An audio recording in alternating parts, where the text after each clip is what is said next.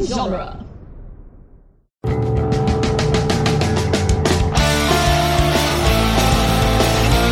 In the world of Hollywood, movies get greenlit and redlit. They get remade and rebooted. But we are the ideal. I'm Sam Gash, and you are listening to Ideal Remake. Thank you for listening to Ideal Remake. We take movies that either have been, will be, or should be remade and talk about what the ideal version of that remake would be. That's right. Here at Ideal Remake, we walk a different path. And walking with me today will be returning guest Chris Lord. So, Chris, is The League of Extraordinary Gentlemen a movie that has been, will be, or should be remade? I think it should be remade. I have to say, look, this movie's terrible, and I love it. Yeah. I have a genuine soft spot for it. I think I think you even said to me like, Chrissy, the only person I know who would willingly come on the podcast to do this movie. Well, you know what's crazy? After I reserved this movie for you, Yeah. I had another friend specifically request it. And I No said, shit. I said, I can't. It's going to Chris. Uh, I would have fought them. yeah. it- Well, it had your name on it, and rightly so. Uh, she had to pick something else. She was, uh, that's my friend uh, Mimi Darling, who we ended up remaking Catwoman last year, and now we need to figure Oh. out a new movie for her to remake. Oh, okay. So she also has an affinity for really bad superhero movies then. Yeah. Because Th- this well, neither of us had seen Catwoman prior to that, and we both watched it, and we were like, "Oh no!" I, I've still never seen it, actually. It's a it's a good, fun bad movie. Okay. It's like don't watch it alone. Don't do what we did and watch it alone. Right. It's a movie that if you have people like now that you can have people with you again, have like watch with other people, and you'll be like, "What is happening?" I I keep threatening on on our podcast, the the DC Comics podcast that I do, that we're going to re- watch all the live action DC movies, including the terrible ones that I've never seen. I keep threatening it hasn't happened. it is a yet. fun idea. Yeah, but uh, I, I hadn't seen this in uh, I would say f- ten to fifteen years. It had. I don't think it had been that long for me. to- It had been a while. I mentioned to you, uh, like prior to recording, that like I spent a lot of time trying to find this movie on streaming. Mm-hmm. forgetting that I owned it on DVD. and then I just had this moment of like, wait, isn't that what the cover looks like? You're kidding me. And I walked into my living room, looked at my DVD shelf, and was like, here it is. Here's Sean Connery's face. Oh god, because I, also own this on DVD, but it would be back home with my family. Oh, I- no. If, if it has still survived like the numerous moves and purges Sure, we've of done, course. it'll be there. So I did just end up renting it on on Amazon. Yeah. I couldn't quite bring myself to buy it on iTunes, even though it's a movie that I would consider throwing on just for the hell of Mm-hmm. Well, it. especially like you'll go home and get the DVD and bring it back and cherish it someday. E-, exactly. Yes. Uh-huh. Cherish it, not throw it into a dumpster fire. Right. The here's the thing. I enjoyed this movie. Uh, before we get too far into it, for people who haven't heard you on one of my episodes before, why don't you tell the listening audience a little bit about yourself? Chris Sure. Lord, who are you? Yeah, so my name, as you mentioned, is Chris Lord. Uh, that's my real last name, by the way. A lot of people think it's not. A lot of people think, oh, it must be a stage name. Nope. I'm just naturally that pretentious all the way through to my name. Look, people who have last names that are actual real life words, there's nothing wrong with those kinds of people. I mean, there's so much wrong with Even me. if their last names happen to be some sort of British slang that don't, they don't shouldn't look up. but- oh, no. I was unaware of that. Oh, yes. I'm going to have to look that up. Uh, you you think about it and you're like, and you'll get it pretty quickly. Okay. Well, you might not specifically, okay. but in general, Okay. I will look it up when we're done recording. ninety percent of the population might get it pretty quickly. Slash, I might look it up in the middle of the recording. I, I have no problem with this. Uh, but yeah, I uh, I also have a podcast called Tim Talk with two M's, named after Bruce Tim. I have to say that every time because it's the, it's the worst name we could have chosen. Uh, it's but not great E SEO. it's really terrible, yeah. But it's named after Bruce Tim, who co-created Batman the Animated Series. So my uh, co-host Cameron and I have been going through and rewatching the entirety of what some people call the Timverse, what other people call the DC Animated Universe. So it's Batman the Animated Series, Superman, Batman Beyond, Static Shock, Justice League, Justice Unlimited, and even the often forgotten and for good reason Zeta Project. Uh, and so we've been going through and rewatching those over the last almost five years now, and uh, we are about to start our final season. Well, I guess series technically with Justice League Unlimited. So you have three seasons of that left to go, and then we'll be all done. Uh, but yeah, so that's uh, my podcast, and so that's you know another example of my deep love of comic book uh, films and comics, all that sort of stuff. So conveniently, when you asked me to do this one, I had not only seen this movie a lot, I had read a lot of the comics years ago. So We were mentioning before you mentioned that before we started recording, and this is one of those rare situations where I have read this comic. oh, series. nice. Okay, you have. Yeah. when I was in college, I read this comic series, and I liked the movie more. you know what? You're not entirely wrong on that. But I feel like that's so. the way my brain works with Alan Moore, because this is true of V for Vendetta as well, is I think it's whichever piece of media you consumed first. Because people Hmm. who read the V for Vendetta comic first love it and then see the movie and don't like it as much, whereas uh, me and a lot of people I know who saw the movie first prefer that over the V for Vendetta comic. same. And that's ki- I, that kind of feels. I mean, in my in the comics defense, this is a very Hollywood movie. Yes. Like you can you watch v, uh, League of Extraordinary Gentlemen and you see a lot of the same tropes that they're going to be doing in Avengers Yeah, actually. however many years Mhm. later. And I understand why Alan Moore hates it because it's not his obnoxious, ridiculous comic where they have to buy prostitutes for uh, the uh, the animals on the island of Doctor Moreau. Yeah. which is a real thing in the comic. Yeah, So I get that there's a tonality shift that he might be com- uncomfortable with, but for me, I prefer it. I, I agree with you actually. I think Alan Moore's a, a weird a weird artist. Like I think it's a really good theory actually about which one you consume first. 'Cause I'm the same. I had seen V for Vendetta first, and I think it's way better than the comic. Yeah, Um, I don't know. I can't say if I necessarily think this movie is better than the comic, but I understand why they changed a lot in the adaptation because Alan Moore Yeah. is so weird, and there's a lot of just like weird, messed up sexual things that we're not even. Gonna, I don't even want to get into in the comic. And, and to be fair, a lot of that's in the second co- one. So like Right, there's yeah. two volumes. And so like the movie is basically volume 1 Right. of the comic and then a lot of that weird sexual stuff's in the second one. And it's it's gross and bad. Yeah. Like I, I I was probably too young when I read that to have read it. I was probably like twelve or thirteen. It would have been around the time Yeah. this this movie came out.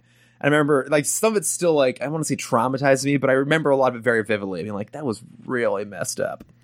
Yes. Yeah. So I, I can understand why Alan Moore is one of those creatives that has to have a lot of adaptation done to his work. Mhm. I'm one of the few people that actually think the ending of the Watchmen movie makes more sense than the ending of the Watchmen book. You mean so uh, a giant nuclear bomb as opposed to a giant weird space monster? Yes, I, I think pinning the whole thing on Doctor Manhattan and not on some random weird squid thing Yeah. is makes more sense. It makes a hun- it makes absolutely more sense.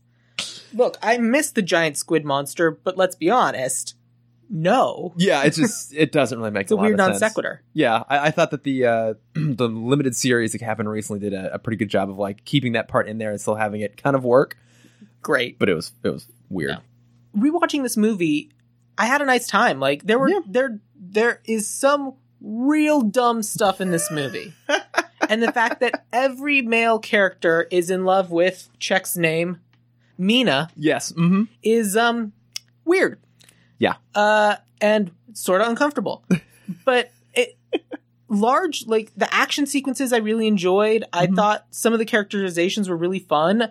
I thought everyone was cast with the pes- potential exception of M very well. Even Shane West as Tom Sawyer. Oh yeah, well I'm not recasting Tom Sawyer. Okay. That's something else I texted you ahead of time. I'm not I'm not going to do Tom Sawyer. I have someone else in mind. I mean, I thought that was a clever addition going from the comic to the movie, but especially watching it now, I'm like, man, Shane West, maybe he could act in other things. I don't know. I've never seen a walk to remember, but he cannot act in this. Yeah, So- he's not doing great. Well, the other problem is that like they discover that there's a mole in the party. And their first guess is the person who had been specifically recruited to be there and not the person who showed up out of the blue and they said we shouldn't trust this guy and then they for no reason trusted this guy. Yeah. Tom Sawyer should have been the main suspect for who the like it shouldn't have been Skinner, the Yeah. invisible man. Yes, stuff got stolen, but like immediately they suspect the invisible man. I'm like, that's so it's obviously not him Right. because he kn- he's the invisible man. you, just go check his room. He can't hide anything on his person. That's a good point. Did you just see random vials like bobbing along through the Yeah. submarine at any No. point? Like you should be suspecting the person who showed up and finagled their way onto your crew that the British government sort of no one double checks Yeah. uh, recruited. Right. I mean, I I can understand why they immediately go to hang it on the Invisible Man because he is The thief? Well, he's the thief, and then uh, I guess for those who have not read the comics, this will be a spoiler. But in the second volume, he is the traitor. He is. So I can which understand- annoys me, and I Yeah. don't like it. I don't like it. It's all oh, just weird. Weird shit happens. But yeah, I don't, and I hate all of that. yeah, all of that's terrible. I can understand why they decided to make him like the red herring. Yes. and I always love a good red herring. But also at the same time, Stuart Townsend, who plays Dorian Gray, it plays it so obviously evil Yes. right from the first frame. Like, well, this is clearly a villain. Right. Like, how could anyone doubt this? There, there's no, there's, it's so heavily telegraphed. It's so blatantly And obvious. all I could think of this entire movie was that uh, the uh, Robert Downey Jr. gif of not a good plan. Yeah.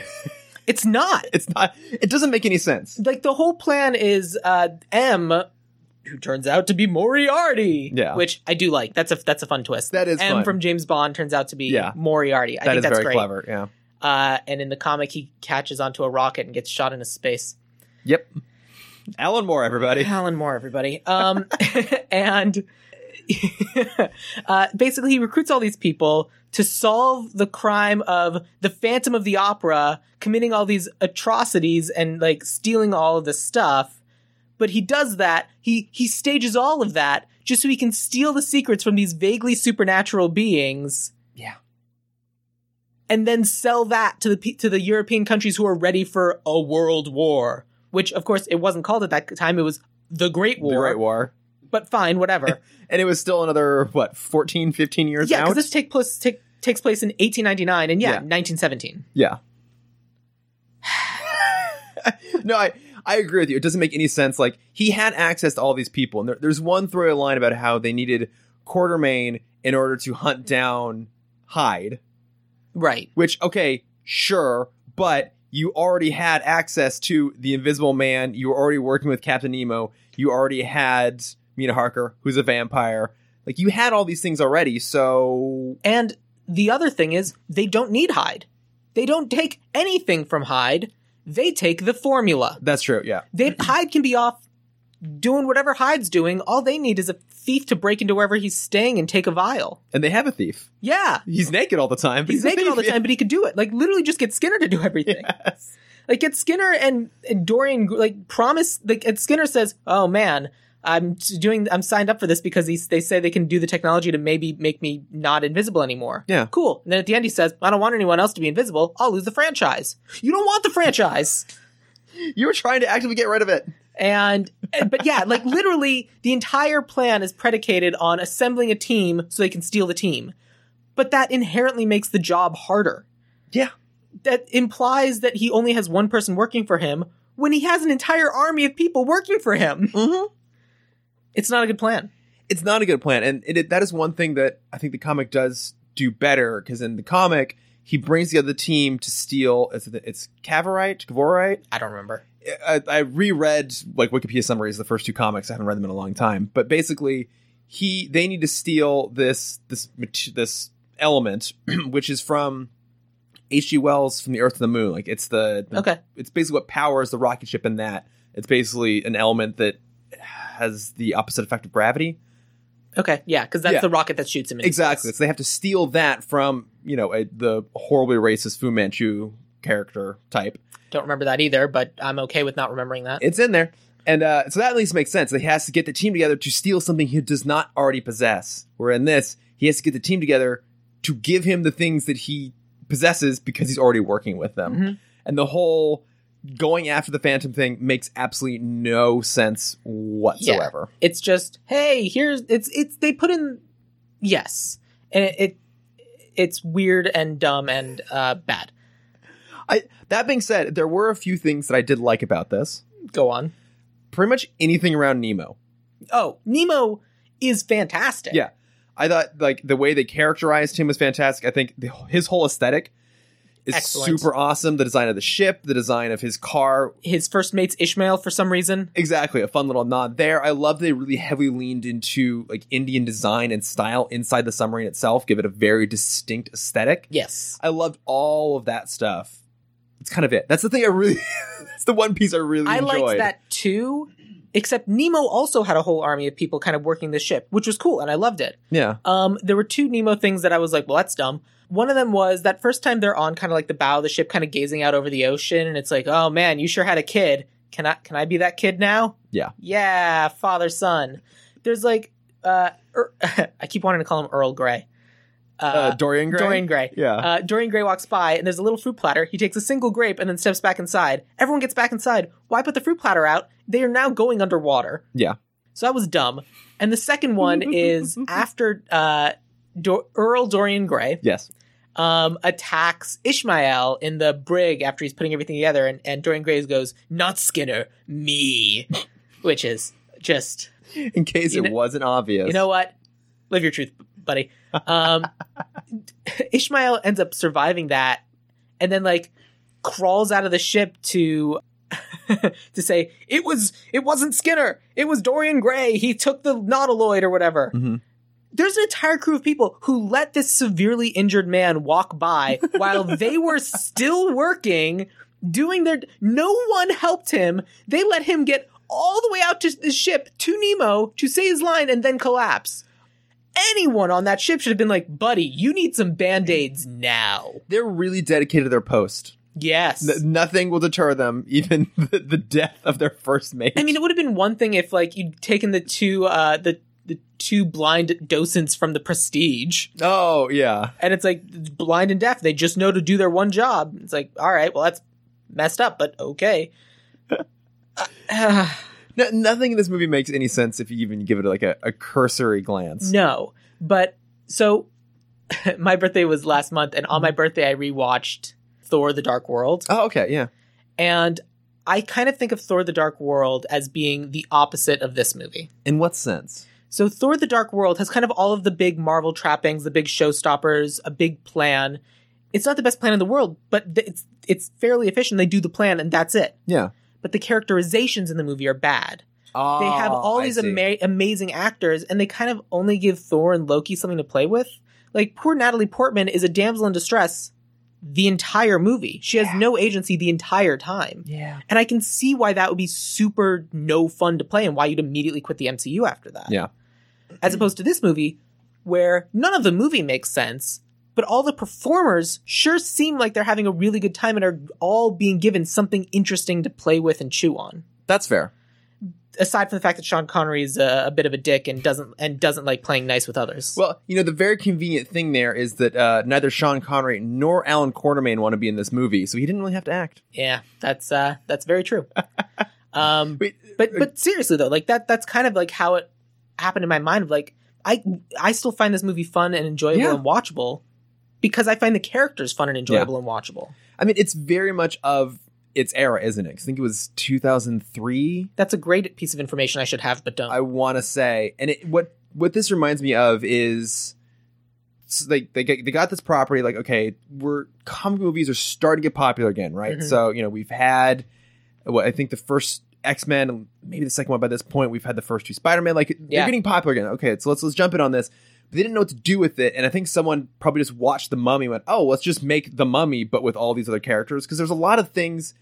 Happening here that remind me of the Mummy, which I did just rewatch recently and still holds up.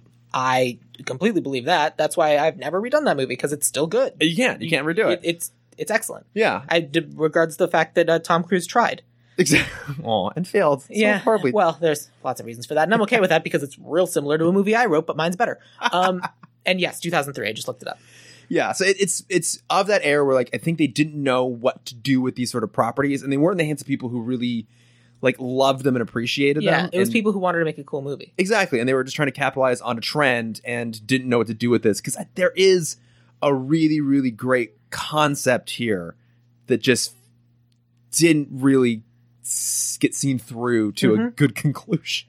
and I don't even think the changes need to be that broad. yeah. Like I think there's oth- other than making sure that the lead character you put on the poster wants to be there, I think there's like one major change you make and then the entire rest of the movie falls into place. Mhm. Quick- sort of. quick tangent. Do you do you know why Sean Connery did this movie? If you heard the the I legend, haven't, please tell me. So from what I've heard, apparently what happened was uh, he was offered the script for the Matrix for the Morpheus role. Oh.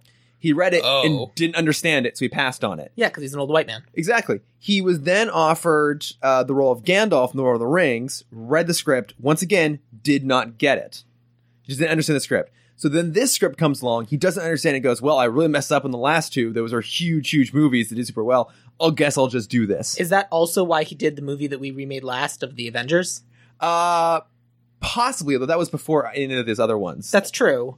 Yeah, I guess it's that that is true. Yeah, exactly. So, but this is the movie that he had such a miserable time doing that he retired from acting and eventually died. Yeah. Yeah, he did a, cou- he did a little bit of voice work. Although he died last year. Yeah, so he basically went almost 20 years without acting ever again because like he just said, "No, I'm done with this. This was a horrible experience." And also everyone kind of learned what a piece of shit he was. well, there's also that too. But I mean that doesn't stop Hollywood from wanting to work with a lot of different people. Um, but Oh, we, we yes. should say that the mov- reason we did Avengers last time and the reason we're doing League of Extraordinary Gentlemen, Gentlemen now is because the movie we remade prior to that or was just like the concept of James Bond Mhm. because y- your number one fandom is James Bond. Yeah. And we should probably say that in this episode also. no, it is absolutely true. I, I I love James Bond, and so like I I I have a soft spot for Sean Connery because of James Bond, while fully recognizing that he was an asshole and a Yeah. horrible, horrible person. but that's true of James Bond as well. exactly. And the creator of James Bond. oh yeah, Ian Fleming was actually a worse person than Sean Connery. That is a high bar. is it a high bar or a low bar? I'm not sure which Yes. way the bar works. either way, he either surpassed it or f- went below it. what what's the expression I've heard before? It was a high enough bar that it gave him a chance to try to vault over it, but he ended up cracking his nuts on it. exactly. Which would be very deserving of Ian Fleming, who was Yes. one of the just a horrible, horrible person on every level. But like, you know, again, there's the, there's a whole debate about can you separate the art from the artist and this sort of Sure. stuff. Like, I, It's the, I the death of the artist uh, thing. exactly, I, I, Ian Fleming, horrible person. Sean Connery, huge asshole. That doesn't mean they didn't have a hugely positive, influential, Right. influential effect on my life. So this is like, I, and you're right. This is kind of in that same sort of James Bondian sort of space a little bit, but it plays Yeah. with fantasy elements, which I think is super cool. So Okay, that's a question. Is this movie fantasy or is it sci-fi? Ah, see, that is an interesting question. I guess you're right. I think it does kind of fit more into sci-fi. Yeah, I get. Well, that's always the debate. Can you have sci- can you have fantasy elements in sci-fi, or can you have sci-fi elements in fantasy? And I feel like once you introduce magic, uh, like it's because it's levels of magic and levels of science. Yeah. right? And it was just, and I think largely at the time, specifically when like the books that all of these characters are being pulled from are being used, like there's an explanation for everything. Mhm. So I I feel like even if vampires eventually became fantasy creatures, at the time they would have been considered science fiction. I would agree with that. Yeah, I, I think that this is primarily pulling from science fiction stories. You know, I mean, I, I guess not so much Alan Quartermain; those are more just adventure Sure, adventure novels. But certainly, but, Doctor. but that's also magic because a witch doctor said that uh, he he never can die because Africa will always need him or Right. something. yeah. and I, I've never read an Alan Quartermain book. No, and I have no intention to. Yeah, exactly. I didn't even realize. I thought assumed he was someone made up for the movie. No, yeah. Um, King Solomon's Mines, I think, is the first and most famous of the, the Alan Quartermain books. I don't even know who the author was, to be honest. Alan something. Exactly. Uh, more. oh God, we can't get rid of him. oh no. Yeah, but I, I would agree. Everything else in this is more sci-fi. I mean, it's pulling from H.G. Wells, it's pulling Yeah. from Jules Verne, um, Robert Louis Stevenson, who I guess he's more adventure, but obviously Sure. Jekyll and Hyde is more in the sci-fi space. So like, because when I was trying to figure out what to do with this, I I spent a lot of my time looking at what other I I, I was about to use the word IP, which did not apply in the early like the late 1800s, early 1900s, but what Sure. other stories that time kind of existed in the same sort of space that you could possibly pull from. So that's where I spent a lot of my research looking at what was happening there. And I think primarily I would say that yes, this is part of the the creation and the boom of sci-fi that happened in like the 1890s roughly. Yeah. Well, 'cause it like Mary Shelley like revolutionized everything, and now all Yeah. of a sudden it's oh well, let's use our imaginations. Exactly. Oh, we have those. She, Let's do Mary those. Shelley invented imagination, and now and and now we have franchises. Exactly. And then everyone lost their imagination. Yeah, a little bit. Yeah, yeah. Pretty Considering I'm in the middle of writing a, a pilot about Frankenstein's, Oh, hey, there you yeah, go. That, that tracks. Yeah. Huh. I don't like that at all. But even just like the nature of the movie of Moriarty stealing all of the like what makes them special Mm-hmm. so that that can then be sold. Like he's making them all scientific experiments with the Yeah. exception of Dorian Gray and Alan Quartermain, Mhm. who I kept on, keep wanting to call him Quartermain, but it is Coder. There's no extra R. There's no R. It's weird. It's not Quartermain. No, it is uh, Q U A T E R M A I N. Yeah, So quarter. But not quarter. Like you spell quarter like the coin. Yeah. Q A R T E R. I, I'm. I, you might have just completely broken my brain.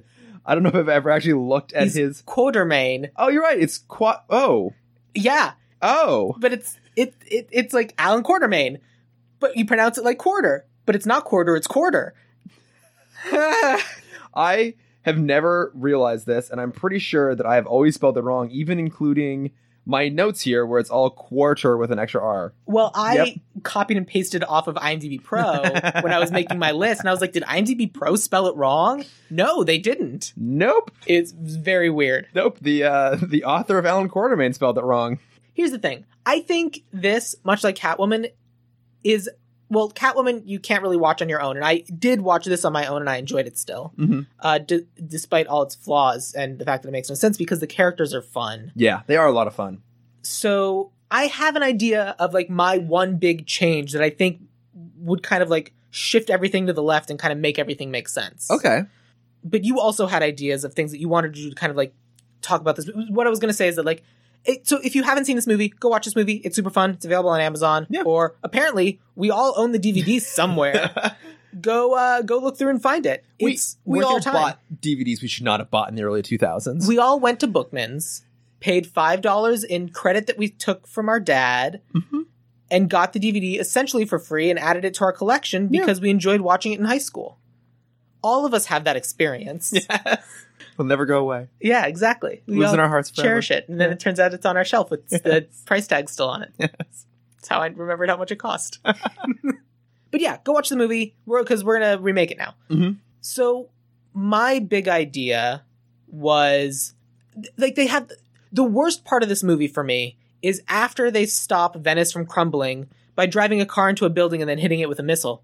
I do want to talk about that real quick. Yeah, yeah, go ahead. I, I'm fully on board with um, everything being a little bit futuristic, right? It's like we have Mhm. a World War One era tank happening in 1899. yeah, I love it. I thought that was yeah, great. like uh, you know, there were versions of submarines, like even back in the Civil War, but, like this is a much more advanced version of the submarine. The thing I not realized until now, and I do have to draw the line here, was a submarine launched missile. In 1899, considering like we didn't even get the V2 rocket until the 1940s. With like like GPS tracking. Right, exactly. Because it was locked onto the GPS signal of the car, Yes. Don't know how. which I call an automobile. Like, I love the look of that car. Yeah, it's all great. The, the design in this movie is fantastic. Yeah. But I, I never really thought about that. Like, like the, the phrase that, again, the, the James Bond franchise loves to use is it takes place like five minutes in the future, Yeah. sort of thing. Like, everything is a little bit more advanced than it is now, but still kind of grounded and believable. And I can kind of believe everything up to the point of a fully functioning submarine launched missile in 1899. Correct. Uh, Well, I'm replacing Venice, so don't worry about it. Oh, good. Okay. Because so for, for me, the worst thing in this movie is that video they find after that, where it's just like a record, like a phonograph, but it's like plays as a video with sound, which didn't exist at the time. uh, and it's this whole thing that ties together, and the video has cuts in it. Like the, it's ju- it's it's uh, it's Spalding Gray and and Moriarty sitting there. Do, which, by the way, earlier in the movie, like apparently they're all super fans of Moriarty or whatever because the Phantom's running away and one of his henchmen goes, "Run, James! I know. To get better henchmen. Get better henchmen." And also, what were they true believers in his religion? Like- yeah. It should have been, "Save me, James! I don't want to die. I don't want to be eaten by this vampire, please." anyway, That felt very f- informal. I feel like Moriarty's people would have had to refer to him as like professor. anything. Any anything other than a first name basis. Yeah, and it's Doctor, right? Doctor Moriarty. Um, it's Professor Moriarty. Is it okay? Yeah. I believe you. Yeah. I think so. Oh, Bleh. I'm not going to look it up. Neither am I. Uh, I mean, either way, he has a doctorate, but I think Sure. I could go either way. He's very smart, Mhm. um, sort of. Mm, it- up for debate. Doesn't matter. Um, look, he survived Reichenbach Falls or whatever. Yes. I think I said that one right. You did actually, yeah. Yes. B- But they're watching this video where basically say everything that's happened so far, including you finding this record, is according to pla- plan. I intended for you to defeat me at these two to three separate locations because it was all going exactly how I wanted. I intended you to drive a car into a building and shoot a missile at it to stop Venice collapsing. Everything was what I wanted.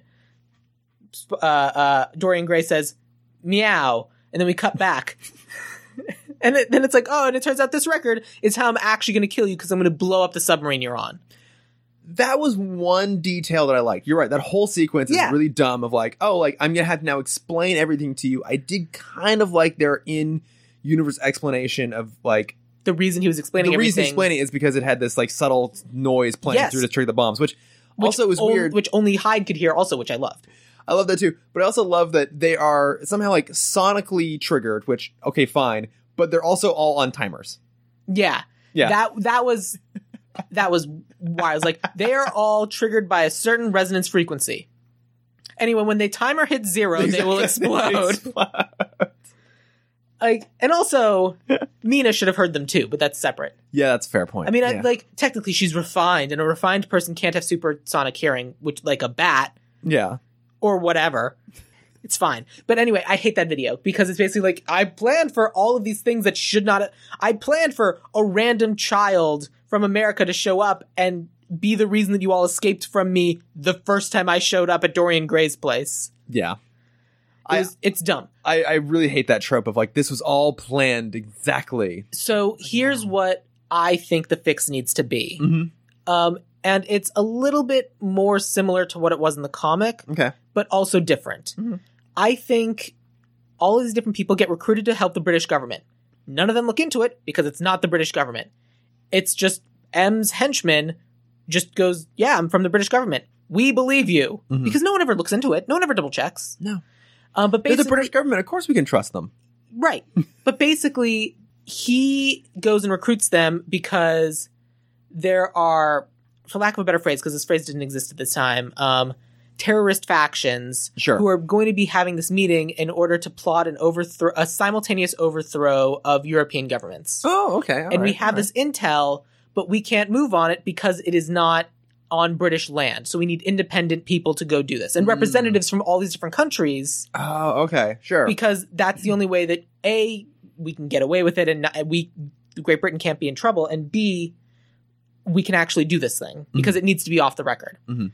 And they hire these people to go to go do this thing to go stop this and put a stop to this this meeting and they go do it. So basically he establishes this group of superpowered individuals to go attack a meeting, but it turns out the meeting was actually a meeting of the European governments oh, who had been considering doing some sort of pre-European Union League of Nations sure. prior to everything going down Mm-hmm. as a way to kind of circumvent a potential World War 1. Mhm. But instead, this group of superhero superpowered beings attack it thinking that it's bad, but it turns out they then make themselves the bad guys of attacking this thing. Ooh. So now all of a sudden, all of the world leaders are like, well, that sucked. But also, those guys are really strong. How do we get me some of them? And now he also has a reason to A, he made them Ah. all villains.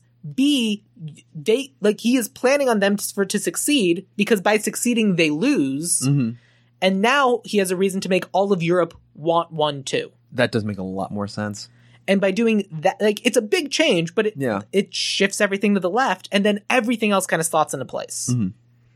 and that was kind of my big well that would work No, I, I like that because that was the one thing I was really struggling with was how to make this plot work because I didn't necessarily just want to do like the the comic again. right because it's gross Well, oh, but also just like that plot is kind of done here already to some degree. Like I was trying to think, like, can I Right. make it a little bit different?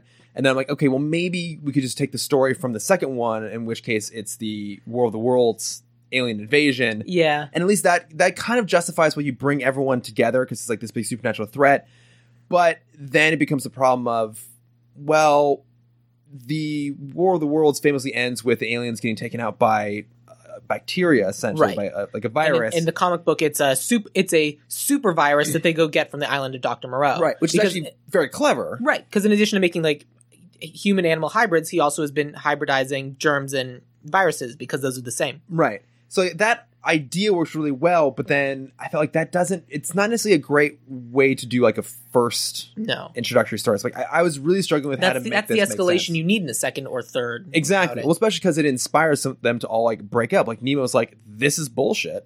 Like Yeah. you're horrible people. I want nothing to do with this," and walks Mhm. away. And I, I think your your approach makes a lot of sense. Of still finding a way to make it a similar like story, but to fill in the really blatantly painful plot holes. Yeah, and I mean, because the problem is, is that if you're assembling a team, you want the team to do something. Yeah. The way the plot is in the movie as it exists is you never should have put them all together in the same room. Yeah. What you do is you you, you strike team it and you take blood from Mina. You s- take the like you steal the uh, whatever and you just go through and you do each of these individual things and you have an individual group of people to do that. You get Dorian Gray and you get Skinner and that's all you need. And then you betray and kill Skinner and you give Dorian Gray's picture back. The end. Mhm.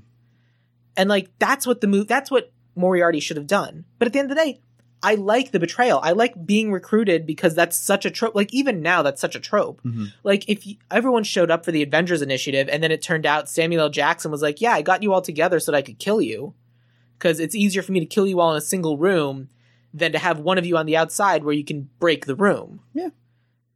I think that's interesting. It is interesting, yeah, and the, and the reveal that, like you said, you know, the the Emmed Moriarty thing is very very clever. Yeah. Uh, the fact that he's the Phantom of the Opera with his weird scarred face, I don't even have a problem with that. Mhm. Everyone likes to have fun. He just wanted he had a theatrical side that Yeah. he really wanted to showcase. If there's one thing we know about Moriarty, he's very theatrical. he is, and I do agree with you that that was a poor casting choice. Like, I mean, poor Richard Roxburgh. I don't know if he's ever done anything really great, but Yeah. like. Uh, like this movie and Van Helsing both made the mistake of making him like your charismatic villain, and he's just not that He's just charismatic not. or interesting. He he has the same problem that frickin' Lupin had in Wonder Woman. Oh yeah, David Thewlis. Yeah, Yeah. where it's like you need to be this big evil, but you're repressed and British, and Yes. you can't do it. It just doesn't really. It doesn't really work. You, you can't be No. repressed and British and laugh maniacally. No, you can't. It, laughing maniacally in that version is It's very posh. yes, quite how droll. On to more evil. yes. But yeah, so like with that in mind, I feel like the Quartermain thing works. Like a recruit. I mean, obviously our uh, British-inspired hero of Africa can't be a white guy. Well, I mean, um, but he's not. I will. I will make a distinction. He's not a hero. He's not an African hero. No, but he is the hero of Africa. Like they, I think they call him that in the movie. Do they? I think so. No. Oh, okay. I wasn't. paying Either way, I close made it a black guy. attention. Okay. Um, and like I, I think the Dorian Gray thing works. You just need to cast someone remarkably gorgeous. Like you need to cast the prettiest actor you can find. Yeah, Be, like because the actor needs to be picture perfect. that's true. Like I, I never saw it, but they did an adaptation with um Ben Barnes playing the role, and this was oh, probably the better part of ten years ago. They did it. But, like he's pretty gorgeous, so Yeah, especially that's all time, you it need. made sense. Yeah. Uh, and like I even I, like in the comic, Mina isn't a vampire. She's just immortal. Um, they uh, so in the first two volumes, she's not immortal. So I did I did read up on this. Like, wait, is Mina a vampire or not in the story? So I guess in the original Dracula, which I've never, I guess read, not to be immortal, fair- but doesn't age. um, well, that does happen for entirely unrelated reasons. Okay. So in Dracula the book, from what I read up on, she is bitten, but you don't actually transform into a vampire in that specific lore unless you are then fed The blood of the vampire. Exactly. So she's Right. bitten but never turned into a vampire. Or I yeah. think I think maybe she is at one point, but then when Dracula dies, that curse lifts, and so at the end of the story, she is human again. Okay. And I think that's the version they went with in the comic because she has the bites, which she hides, and it's left Yes, like this, she- this she wears horrible a- scar. She wears a red scarf at all times, covering her neck because when she takes it off, it is a grotesque scar. Exactly, but she's not a vampire. She doesn't have vampiric Which powers. was not in the movie. Like in the movie, she had like two pimples on her neck. exactly. It was like, come on, it's a movie. Yeah. D- dazzle it up for us a little bit. Exactly. So, but in the comics, she and Alan become a couple, which is own its its own thing is very bizarre because Yeah. he is fifty at least years her senior, if not more. Yeah, there's a weird moment where he walks out and is old man naked, and she's like, "Yeah, I'm into this. yeah, it's, ugh, it's horrifying. It's not good." but at one point, because there's the first two volumes I've read, and there was another comic called the the Black Dossier, which is like a pseudo spin off, and it yeah, was it's set her and two other women, right? No, I don't think so. That one was set in modern times, but at some point along the adventures, Mina and Alan, I'm pretty sure they come across a fountain of youth and they Mm. de-age and become immortal. But that has nothing to do with her being a vampire. Got it. Okay, why would it? Yeah, exactly. What? Yeah, two different reasons she become uh, immortal, and it's one of the two. Totally. Um, yeah, so in the comic, she doesn't have vampire powers. I wasn't even sure in this whether to give her those powers or not. And I think it's much more cinematic if she has it. Yeah, I like that she had it. Yeah. I like that, like, in this case, you take the repressed British woman and then make her go nuts. And I love that because Mhm. she was able to. Like, I thought she did a great job. The only Mhm. time when I didn't believe it was the weird ADR line where they say, keep your eyes on the road, these men are mine. And it's oh, a yeah. different voice than hers. Exactly. Yeah, she she has moments where she goes very vampiric and then those just go away. Yeah. And I liked it. Like I liked the cracks in the facade of like just her barely keeping it together, like Mhm.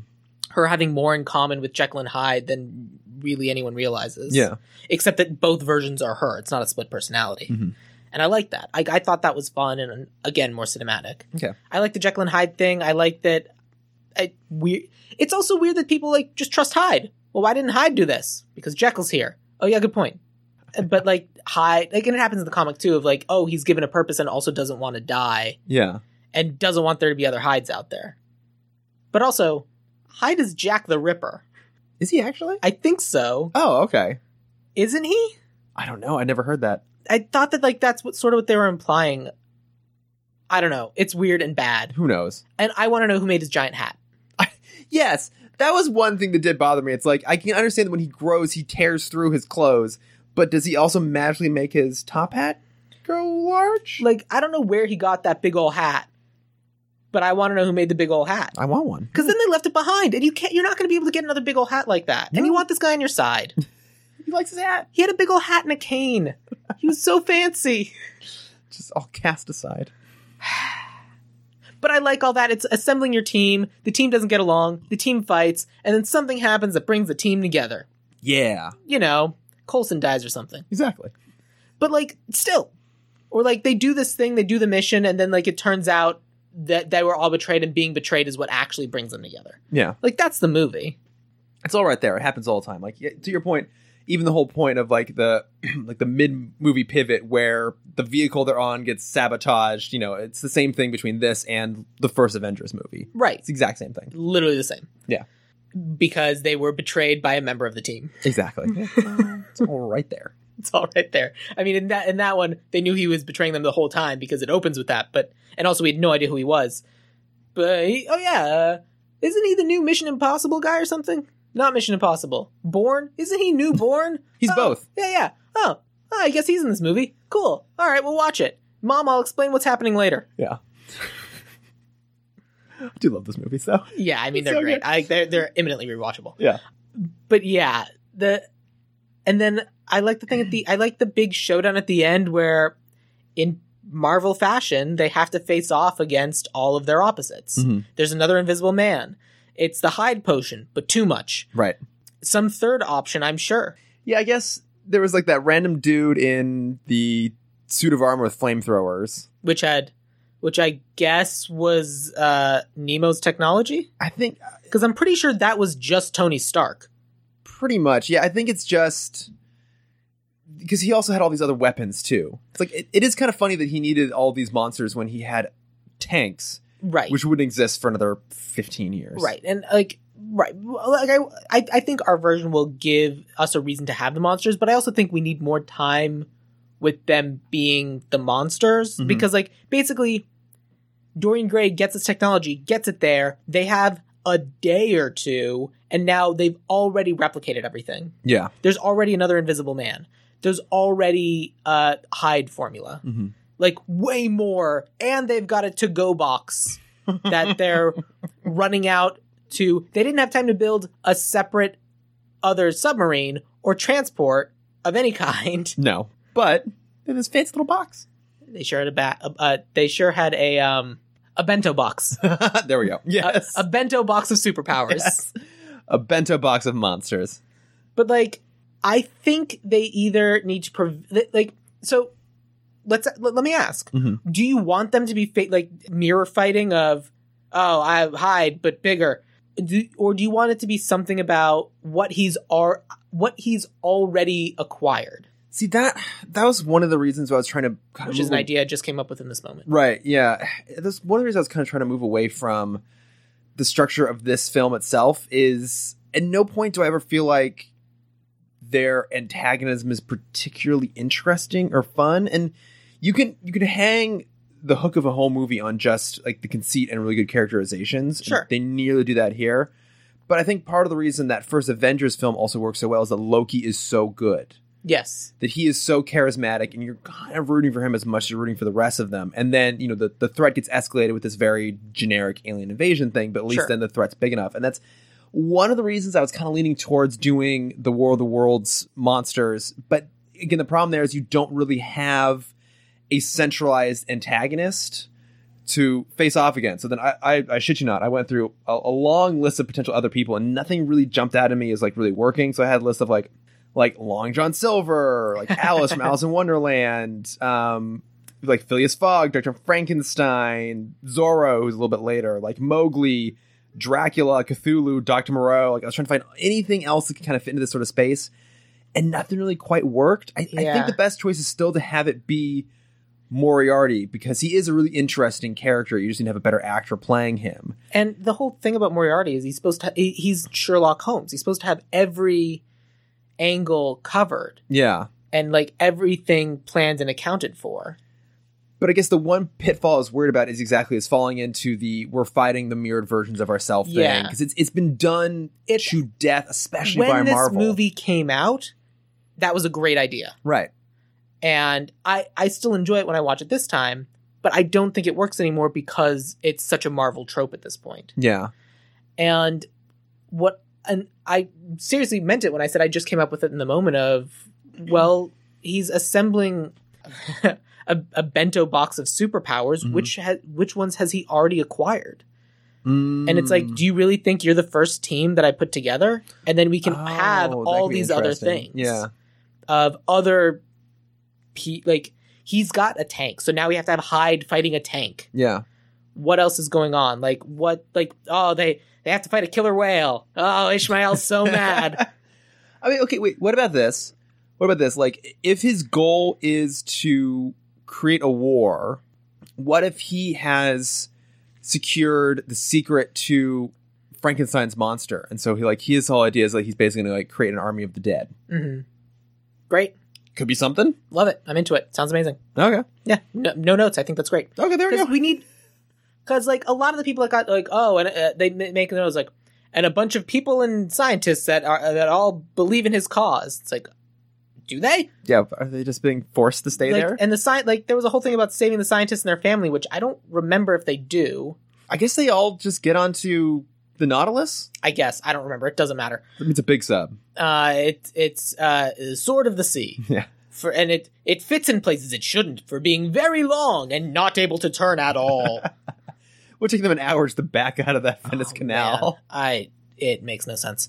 Uh, it's very cool, but it makes no sense. Right. Like put a hinge in it somewhere or make it um, less phallic. Like Mhm. they, we get it. It's a big boat. um, you have a big boat, man. It's great. uh, but yeah, like but so like if you have Frankenstein's monsters or something like the OG sci-fi thing, yeah. which won't have aged out, great. Yeah, and I think that would work too because I, I did look up the publication years, a lot of stuff. So I was trying to find stuff that would have been Yeah, of course. like appropriate. And I so think that's a really good idea. Frankenstein came out in 1818. So if we assume that that story is set roughly around that time period, you know, so it's been 70 some odd years, like 70, I guess like 80 some odd years. So the idea is like that could have been almost like whispered as a myth at this point. It's been lost for time, but somehow they came across like the secret to unlocking not like immortality, but exactly like raising the dead Sure. and like that's something they don't And it want and- to well and unleash. it's and technology in raising the dead has progressed to a point where it's not Frankenstein's monster who will wander off and do whatever. Like they now have ways of like also adjusting the brains so that they take orders. yeah, and so at least that gives You know, the- Frankenstein technology, it can get better. yeah, they just they have bigger bolts now on the Mhm. sides. So at least that gives the league Different charging port. exactly. Yeah, they change that every few years, Yeah, yeah, maddening. yeah. Well, you, every couple of years you have to get a new Frankenstein. But at least that gives the league like an actual antagonistic force to go up against. At least that gives you kind of like I think the things you need is you need a, a a big force that is on par with the collective abilities of this team, which you Mhm. can have in like an army of Frankenstein's, and then it also gives you a charismatic lead villain in the form of Moriarty. Yeah, I agree with all of that. I do think Moriarty needs uh, uh, the, a henchman person to talk to. In the the person who recruits Alan Quartermain shows up with him at like the hall with M Mm-hmm. Sanderson Reed. and then disappears. Yeah, And I thought we should just combine him and the guy who eventually just drinks the whole right. So the weird thing too is that he he literally disappears because he's the invisible antagonist at the end, which I didn't know because no one says it. And the only reason I know is I watched with subtitles on, Oh, and it says like Reed says whatever in that moment. This is the only reason I knew that's what that was. I would never have known that. I don't think anyone cared. They're just like, yeah, it's just another invisible guy. Yeah, because that, was the thing. I was like, who is this guy? Yeah. Who the fuck? Doesn't matter. This- But yeah, I didn't think I was as frustrated with this movie until I started talking about it. That's exactly it. if you turn your brain off and just go along for the ride, it's It- fine. If yeah. you think at all, falls apart. It, it falls apart so fast, Mhm. which is a shame. But here, we're here to fix that. Yeah, but but I think your idea works. Okay, cool. Um, the only other thing I wanted to talk about was, and we can leave this, is the movie adds Tom Sawyer because it's an American movie. Uh, it's we got to have an American uh, uh, figure, and you know who's great? That kid who paints fences, or rather, is supposed to, but then doesn't, Oh. Right. And cons his friends into it. I, I will say this because I did look up all these characters. the last, I believe, Tom Sawyer book was like Tom Sawyer Detective, something along those lines. Okay, So there, there was some actual literary basis to the idea of him being, you know, uh, an agent for the CIA, which I don't think existed yet. yeah, uh, it was the Secret Service. Secret Service, excuse which I me. think did exist. Well, at least according to Wild Wild West, existed after the end of the Civil War. sure that I do actually think that's true. Are you? Wait, have you done Wild Wild West yet? I haven't. Let me know. All right, Let me know. I can- I can put your name on that. Yeah. I, that's one I would like to eventually do. So yeah, that works for me. We keep the giant spider, right? I, we have to. yeah. that is synonymous with Wild Wild West at this point. We just need to justify it before it just shows up. There's a whole story where the spider's there, which I will tell I- Oh, whenever I look, come off that because podcast. it couldn't be in Superman. Thank you. Okay, you know the story. I do know the yes, story. Yeah. Oh, good old John Peters, Yeah, it was like, hairdresser turned producer. Oh I've I've got a dream, and it's got eight legs that are made of metal. my God. An octopus. Shut up. Yeah, I'm here for it. We're gonna Ah, do that one. It's so Let weird. me know. Um, but yes, uh, because of that, I don't not particularly attached to the idea of Tom Sawyer, and I wanted to ha- I wanted to have an American someone in there. Okay. So uh, I replaced Tom Sawyer with someone, some other figure, and I realized that I'm replacing it with an actual historical figure. Mhm. I wanted a different one Okay. in my mind. I wanted to replace Tom Sawyer with Harriet Tubman, Okay. Interesting. which would have been rad. yeah. She would have been 70 something when this movie happened, so it did not work. She was born in the 1820s. That would have been a bit tough. Yeah. A bit a bit tough.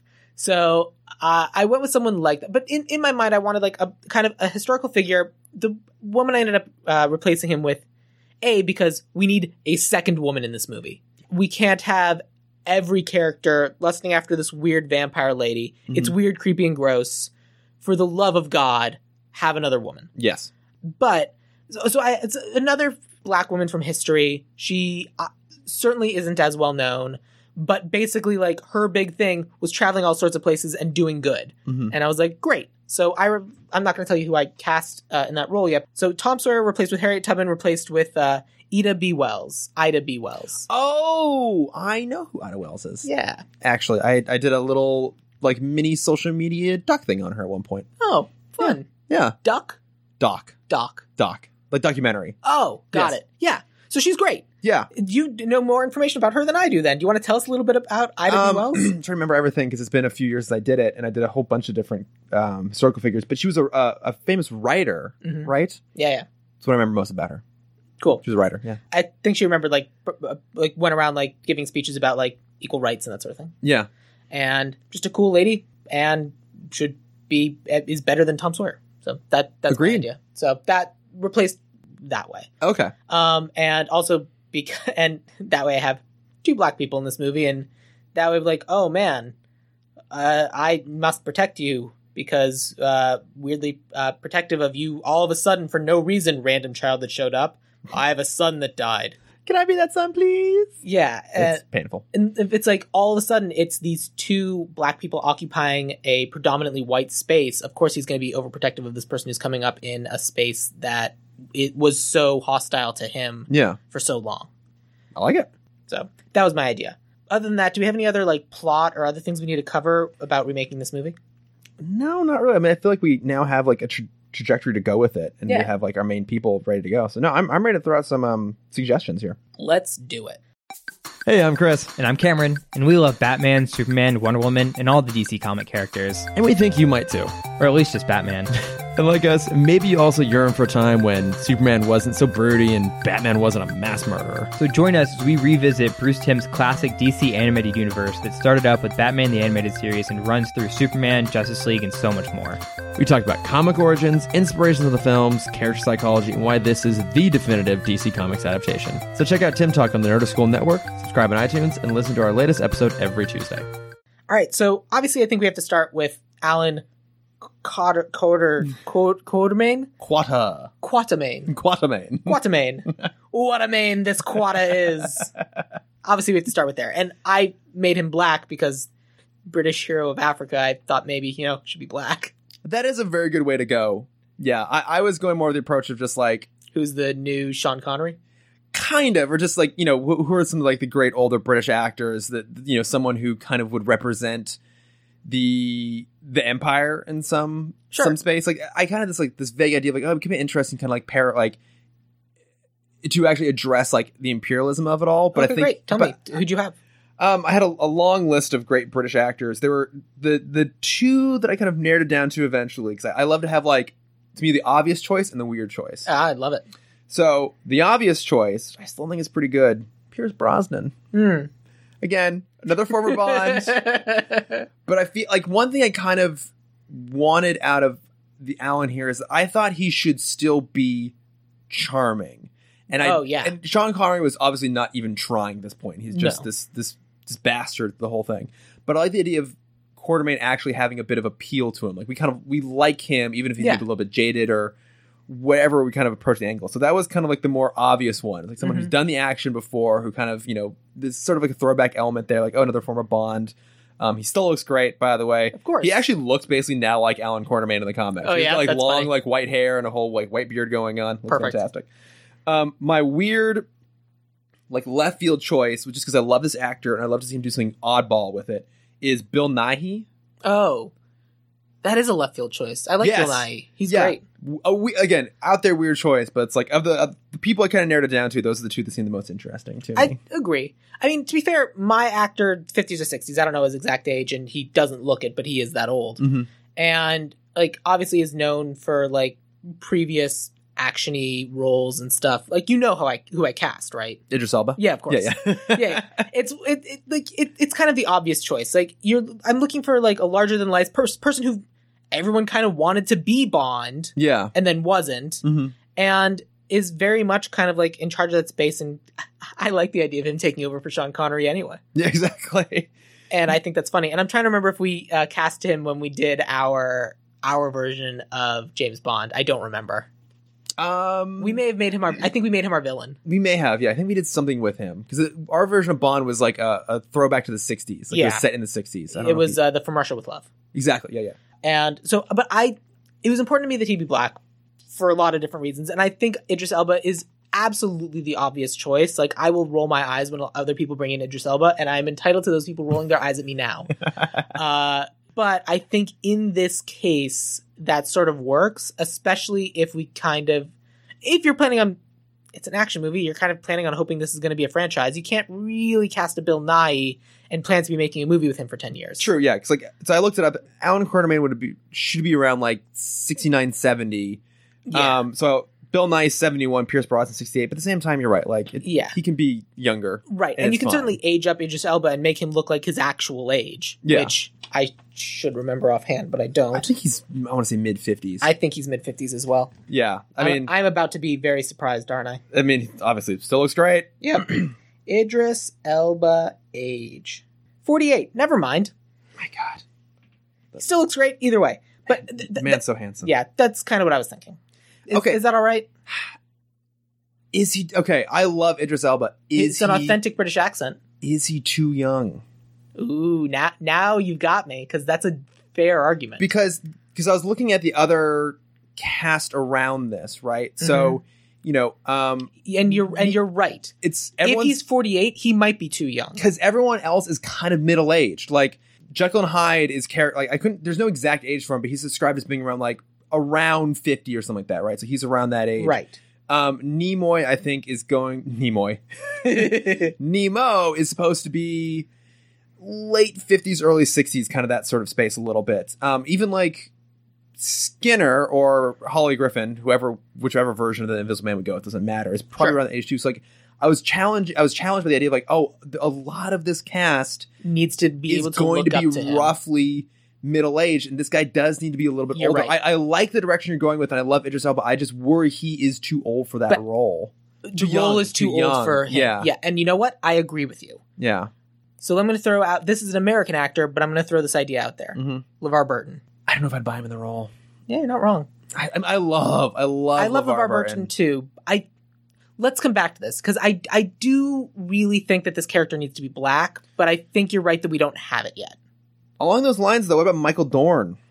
Uh, I don't have a face immediately to that name. Tell me about Michael Jordan. Michael Dorn is um Worf, Star Trek: The- The Next Generation. Oh, So he- he's born in fifty-two. he, so is, 68 years old. He's the right age. Yeah, he's the right age. I got no problems with this. I think that's a fun idea. I'm happy to go with Michael Dorn. Okay, Michael Dorn. Yeah. Everything's better with more Michael Dorn. And we can give him a British. He can do a British accent. Yeah, it's fine. good good poll. Yeah. I like it. Yeah. Well, we know that he's used to speaking with uh, some sort of stylized way of speech. Exactly. He- He's good at it. I think he can handle it. Yeah. you know what? Great. And then I think the other person who I think needs more to do because was the best character in the movie is Captain Nemo. Yes, I agree. Uh, you went first for the last one, so I can go first for this one. Sure. The person I have cast, I think, is early 30s, but he is charming as all hell and is an extremely talented actor. I first saw him in I Zombie, but he's since been in The Haunting of Blind Manor. He has a role on Supergirl. I went with Rahul Kohli. I'm unfamiliar with him. Let me look him up. Oh, okay. Oh, oh, he's very handsome. Yes. Mm.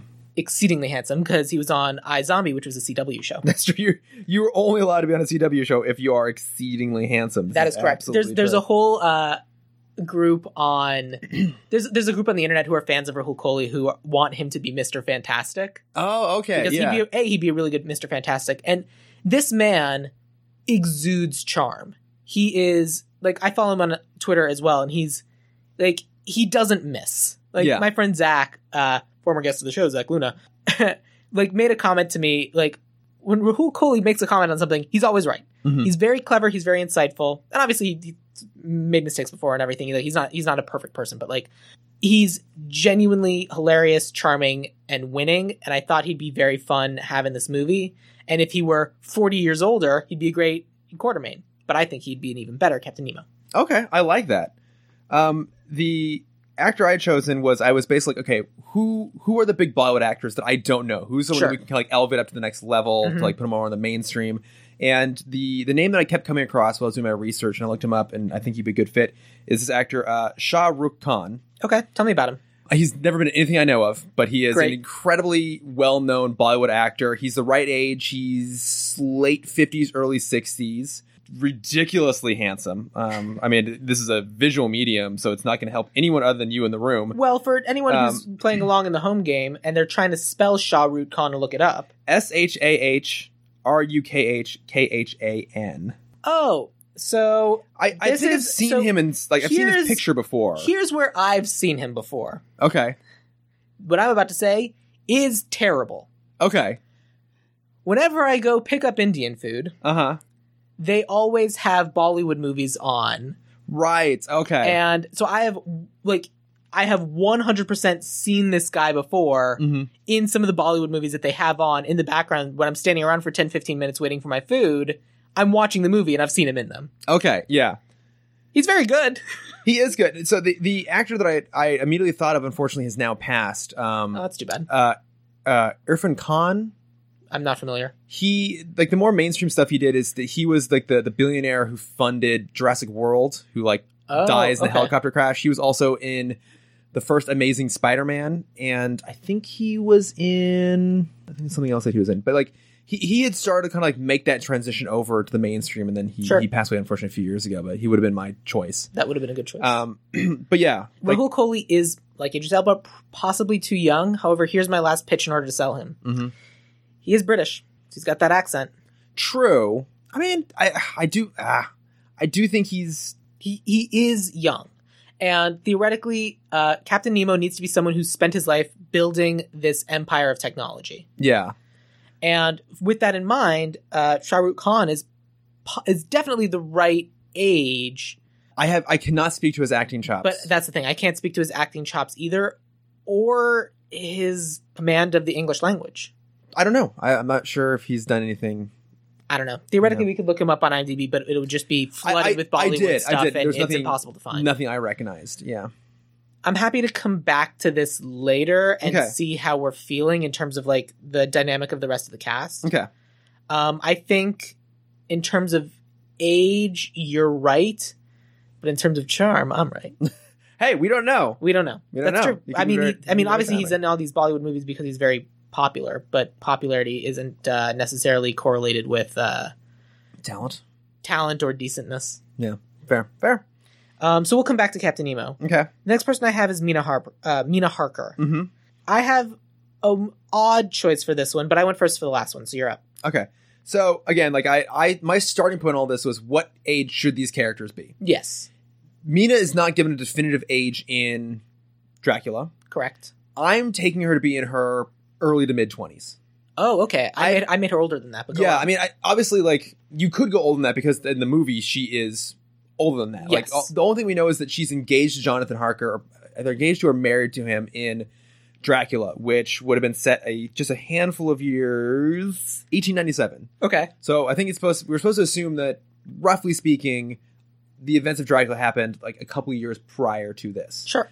So, the, but the one key element, regardless of age, that I wanted to bring into this is in the comic, she's the leader of the team. She's the one that actually goes out and recruits everybody. Like she's initially brought on, and then she Forgot goes and about picks up that. everyone else.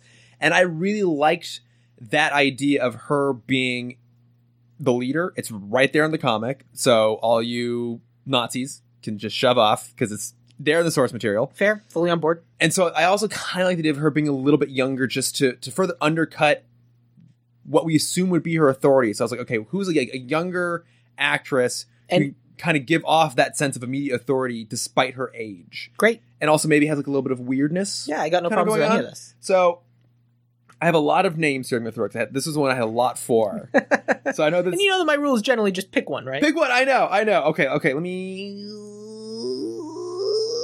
Okay. I'm. mm. I'll let you say two. Okay, I'm gonna go with one. I'm gonna go with Samara Weaving. Don't know who that is. She is the niece, I believe, of Hugo Weaving. She was in the Babysitter, which I've not seen. She is in the really fantastic Ready or Not, which I don't know if you've seen that or not. Uh, I'm a I like I, I know that, and I know of this actress Yeah. from that, Yeah, and I know that that movie is fantastic. she's got like big expressive eyes, but she, I, she is like again kind of the right age. She's in her mid twenties, maybe looks a little bit older than some of the other actors I had picked. I think she gives off that sort of like weird kind of ethereal edge that I think you would want from Sure. Mina, who I think you need to be like intrigued by her, maybe a little bit unsettled at the same time because there should be something kind of like creepy going on there because she is, as we've decided to go with, a vampire at the end of the day. Indeed. I think she's fantastic. I think she's going to do a lot of really cool things. She was also in um, Bill and Ted Face the Music, which I have not seen, but she was one of the two daughters. I forget oh, who's. I did see that. She was kid. very good. yeah, It doesn't matter which kid. exactly. So I think they're kind of interchangeable. They were. She was very good in that. Yeah. That was also a very weird movie. I Haven't recommend seen it. I recommend it. okay, yeah, I'll watch it at some point. Yeah, yeah, worth So, your time. yeah. Um, it's an interesting choice. I like that choice. I think knock off Margot Robbie is a is a cool. Mm-hmm. That's idea. true. Yeah, she is. There needs to be a movie where her and Margot Robbie play sisters. So You wouldn't be able to tell them apart. It's one of those things where you can't put these two people in the same thing. It, it I know it would just be confusing for everyone. yeah. My casting is, uh, Samara Weaving is twenty nine. Mm-hmm. and so the one the woman that I have is 38. Okay. Similarly, like a little bit off. Mhm. Um, again, I went with someone British, I, although Samara Weaving should be said as Australian. Right, but she can do British. Yeah, yeah, it- it- that doesn't matter. Yeah. Like I like I was looking for someone who was British. I was thinking somewhere in the 30s uh, because professional person got con- like of course my modern thought of professionalism as opposed to 1800s version of professionalism which is oh you're 21 what have you been doing for your job for the last 10 years Yes, exactly. but theoretically that's what it was in my head and like just kind of like to portray that to it in, au- in a way that the audience would recognize Mhm. so um this actress has was in secret diary of a call girl she was in mansfield park she's in penny dreadful she's also a singer-songwriter in her own right uh, i went with billy piper Oh, I do. Billy Piper, and you don't say the thing she's most famous for. i actually have never seen billy piper in anything she's in Doctor Who. oh yeah Like Here- that's her most famous thing. So here's was the She thing. was like, the first companion. She was I- the, the I- I am- Eccleston Tennant era companion. i intentionally left off doctor who because that comes up later for other things i have and i'm like I'm gonna be- oh, I bet we're on the same page on that one. I'm going to be saying Doctor Who a lot later, uh, and I wanted to. I was, and she was, and I had the most problem with trouble with Mina also. okay. And I was like, I said Doctor Who so much on this piece of paper. Oh no! So I, I, I did leave it off. So, but yes, she is apparently very well known for this show called uh, Doctorate of Who. Yes, exactly. Doc- Who MD? Yes, Who MD, Attorney at Large. Mm-hmm. but yeah, that's who I thought. Ooh, I do. I do like Billy Piper. I feel like I'm just constantly like negating your choices here. But I- Oh, That- I, I, w- here's the thing: we both we both had different ideas in terms of casting. yes, and it's not like we're just trying to decide who we uh, is our favorite in this moment. And I think both of our options for Captain Nemo and both of our options for Mina Harker are both excellent, but they serve different purposes. And so I think we kind of have to assemble our team and then mesh it all Mesh it up. together. 'Cause I- So I'm happy to move on to the next one and then kind of come back. Sure. I, I, the one thing I will say about Billy Piper, the only I've ever seen her in is Doctor Who, and she was great. I don't know if she has the darkness, Interesting. and I feel like Again, that Secret Diary of a Call Girl. I have not seen, Mhm. which I'm sure is pretty dark. Penny Dreadful. have not seen, so yeah, she would be pretty dark in that. Okay, Yeah. fine, all right. My point negated. Yeah. So, If okay. you're going to negate my point, I will negate your negation. Please, but by all means. But I'm happy to come back to her. Mhm. Um, the next person I have is Rodney Skinner, the Invisible Man. Okay. Yes. and it's my turn to go first. all right. I wanted someone with charm and charisma, but with an edge, Mhm. and someone who's just like is gonna shit talk everyone here for the whole movie, and we're going to love it. Okay. Uh, so I went, went with uh, Draco Malfoy himself, Tom Felton. Oh, damn! That is good. Mhm. That is really good. He's so hissable. Yeah, Ooh, I like that and a lot. it's it's one of those things where we we're not on his side until we're on his side, yeah. which is the exact same path he like we had for him when he was in the Flash. mm-hmm. and I'm sad that he like the fact that he then wasn't in the, the next season of Flash. I'm like, that's a shame. He w- immediately became my favorite character. Yeah. Like he's so good, Mhm. and like he just filmed something and put it up on Instagram. Where he's like, I know this is what you people want, and then he like put on the Draco outfit and just said a bunch of lines. He was like, I hope you're all happy now. Like, he is fantastic. he's hilarious, very funny, knows exactly the sort of things he can play, Yep. and I think he's perfect for this kind of role. I, uh, look, I'm I'm going to agree with you right away. I think he is the right choice. I will throw mine out just for the I hell want of you it. to. Um, I was trying to think of who who has a good voice because at the end of Yes. the day, like this is a character we're primarily Of going to course. hear Hear and see in Whiteface. exactly. It's like, I wanted to be a little bit weird and different because I love to do sometimes. I was going to go with Richard Iowati, Yeah, that's also a great choice. but I, I like yours better because I think Richard Iowati would bring a very different energy to this yeah. and might be a, in a slightly different movie or push the thing in a slightly different tone. Here's the thing: if it were me, and so for my Jekyll and Hyde, I cast the same person in the same set, like a Bruce Banner, like doing both sides. Yeah.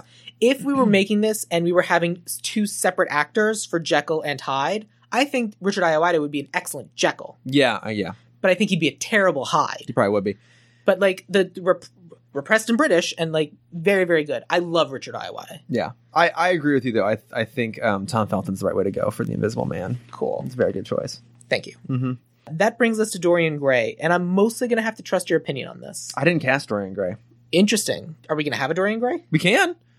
I I focused on the big five, the five that are in both the movie and the comic. Is Dorian Gray not in the comic? He's not. Is he not? He is not in the comic. It is just the main five. It is Quartermain, Mina Harker or Mina Murray, as she refers to that one because she's divorced her husband. Yes. Jekyll and Hyde. So that's one person, Yes. obviously. Nemo and the Invisible Man. There eh, we see the portrait, I believe, in the background of something, but he is not in the original. Yeah, comic. because I specifically remember seeing the portrait yeah, That's wild. I forgot. So I mean, I'm down to include him in this though. Yeah, uh, like I, I, think like the more the idea. more the better. yeah, So. and, and I like the idea of the betrayal, and I li- and the reason of the betrayal makes perfect sense to me. Mhm. Um, like honestly, i if he was less evil, I think he he would have worked really really well. Yeah. Of like, yeah, no, I I don't want to join you. Bye. Mhm. Oh well, I was attacked. Fine. If the entire world's in trouble, I guess I can't live forever in a world that doesn't exist. Mhm. Like that sort of thing yeah. uh, and then it turns out that like he was going to betray them all along. Like I like that character. Like I like the idea of him. Yeah. And especially if we set it up that it, that like all these other red herrings, then it turns out it was him, the person who didn't want to join in the first place. Mm-hmm. Yeah. I think that works on paper, but you have to make it work on film. Um, Um, but you didn't have someone for that. I have I have come up with someone in mind immediately. So okay. the person I have who's going to be replaced by who you just came up with immediately. I I wanted to have someone who looks young and is inherently very pretty. Mhm. So I went with one of the Stranger Things kids. I went with uh, Joe Keery because he's from Stranger Things ah, and he is in a psychedelic rock band called Post Animal, and I thought that was funny. uh, you mean mini Ben Schwartz? Uh, yes, Yes, I don't know, I, uh, but he's but I figured very I- pretty. Yes, but I figured I would trust your opinion. Um, so the the name I came with just off the top of my head uh, is Renee Jean Page, I don't know who that is. who, if but- you have seen Bridgerton, no, is the lead in Bridgerton, and he is and like because I was like, okay, who is the most beautiful looking British man I can think of off the top of my head, and I would be challenged to find a better choice than him. um, that's a good reason to go with him. yeah, he is. Uh, why, oh, wow. Is he fun? He's good. So he he uh, if you've uh, again if you've seen Bridgerton, you would understand why he'd be the perfect choice. Like I- he he is I trust you. beautiful. He is instantly very very cha- charismatic. He has a little bit of a, a bite to him, a little bit of an edge. All of this. He is fits. someone that we like would you know you will fall in love with and then be really disappointed when he betrays everybody. Oh yeah, no, that works. Yeah, he i- he is just Because obviously the initial first casting for this is obviously Paul Rudd because the man is Dorian Gray. But at this point, I'm like, I feel like that joke's overplayed. yeah. You're not wrong though. But The Renee, man never ages. Renee John Page, perfect. I love yes, he. Oh, he's just. Oh, he's so pretty. it. Um, Oh, sorry, Rege Jean Page. Roger, Yes, R E G E, and the rest of it as you would expect it to be. cool. Mm-hmm. So the next person on IMDb was Tom Sawyer, who I replaced with Harry Tubman, who I replaced with I- uh, Ida B. Wells. Mhm. I know you don't have someone for that. Did you have someone for Tom Sawyer or something? Because I told you ahead of time I wasn't going to be casting. Yeah, Tom Sawyer. so I didn't include Tom Sawyer. basically, I cast another British actress. Uh, she's great. You've definitely Mm-hmm. seen her. Ivy Wells American? yes. Okay, just curious. but uh, this is old old times. So people don't Fair speak enough. with the standard American. Like people don't speak like how Tom Sawyer spoke in the movie Right. That's yes. because this is 1899. To be fair, no one at any point in history ever spoke like that. Correct. Yes. But like, yeah, I still want someone with like kind of like the, the kind of accented lilt to their voice. Like I, I cast some people who are like American, but not really. Yeah. I cast. I know her from The Good Place. I recently also saw her in Cruella, but she is also very known for being in Killing Eve. Yes, I know who you're referring to. Kirby Howell Baptiste. Yes, who, if I recall, was my pick for Emma Peel in the Avengers episode we did. Probably. Yeah. I don't know if we actually went with her or not. I think we did. We probably did. I think we did. we're very consistent and we Yeah. keep doing British things. and if we keep doing British things, this is going to keep happening because, as previously discussed in an episode I recorded with you, once I record something, it's gone and I don't remember. Oh, same. Yeah, yeah. Same. And it's not like I go back and re listen to my own voice. That'd be crazy and I don't like it. But yeah, that's who I thought. I thought she'd be fun. I thought Perfect. she'd fit the dynamic. And uh, I think that she and Michael Doran would have an excellent dynamic. I think so. Also, can we just talk about how the fact that Cruella was way better than it should have been? It was so good. Right? it made no like like I, throughout the movie i'm sitting and watching it with my friends i'm like this keeps being good Yeah. they keep doing something that shouldn't work and it keeps working so well Yeah. like they lit and the funny thing is that they keep having moments it's like i like one of them says a line something like that i don't get mad pause and then i, I would say from the audience i get even i get even Yeah. and it, it happened five times over the course of the movie, and my friends kept looking at me because I kept predicting the line. Like I, c- I couldn't decide if they were mad because I was predicting the obvious line that everyone knew, or if it's like, how do you stop it? Stop knowing the line ahead of time. Yeah. Because sometimes my bright writer brain gets ahead of myself. Mhm. But it was so like they literally have a moment in the movie where they do the thing from 101 Dalmatians where a bunch of people walk by looking like they're dogs. Yep. I'm like, they're looking like they're dogs. They're doing the thing. And then they call it on the movie and it keeps working. The movie shouldn't have been as good as it is, but it's Nope. so good. It's it's one of my favorites so far this year. Yeah, it's it's, it's, almost frustrating how much I enjoyed it. It, it, I know, like, look, I I hate prequels. I hate villain origins, and I haven't enjoyed most of the Disney remakes. And yet, for some reason, this movie absolutely works. Probably because it's uh, Craig Gillespie who also directed I Tanya, so he really. and knows it's what also he's not a doing. remake. That's true. Yeah, it's this weird like pseudo. It's a totally different tone and energy. It's a great film. Go watch Yeah, it. people. it's it's just ev- everyone in it is having an amazing Yeah. time, and it's just a delight. Also, do you remember the time when uh, the era when Emma Stone was fun in her movies? She does that again. Yeah, This is the most fun she's been in years. Emma Stone just wants to be British now, Yeah, It's fine. and she's great. and we're gonna She's let her. great. It- there's the Emma off. It's Emma Stone versus Emma Thompson. Yeah. what more do you need? Nothing. ja- Jasper and uh, what's his face? Horace and Jasper. Horace and Jasper. They're Great. so good. Everyone's great. Everyone's great. There's Yep. dogs. It's Ah. lovely. The dogs are amazing. Just go watch it, people. What a good movie. Just go watch it. Yeah. yeah. Uh, But anyways, yes, I, I agree with you, Kirby Al Baptiste. yes. great choice. Anyway, Jekyll and Hyde. Yeah. okay. Um. All right. Should I? I think. Please. I suspect we may have the same person. We do not. Oh, okay. Maybe not then. So I- okay. this one is not from Doctor Who. okay. This All right. one's American. Okay. So here's the thing. So I, I was thinking, okay, Jekyll Hyde. Um. I don't know if the character in the book is Scottish, but Robert Louis Stevenson was. Okay.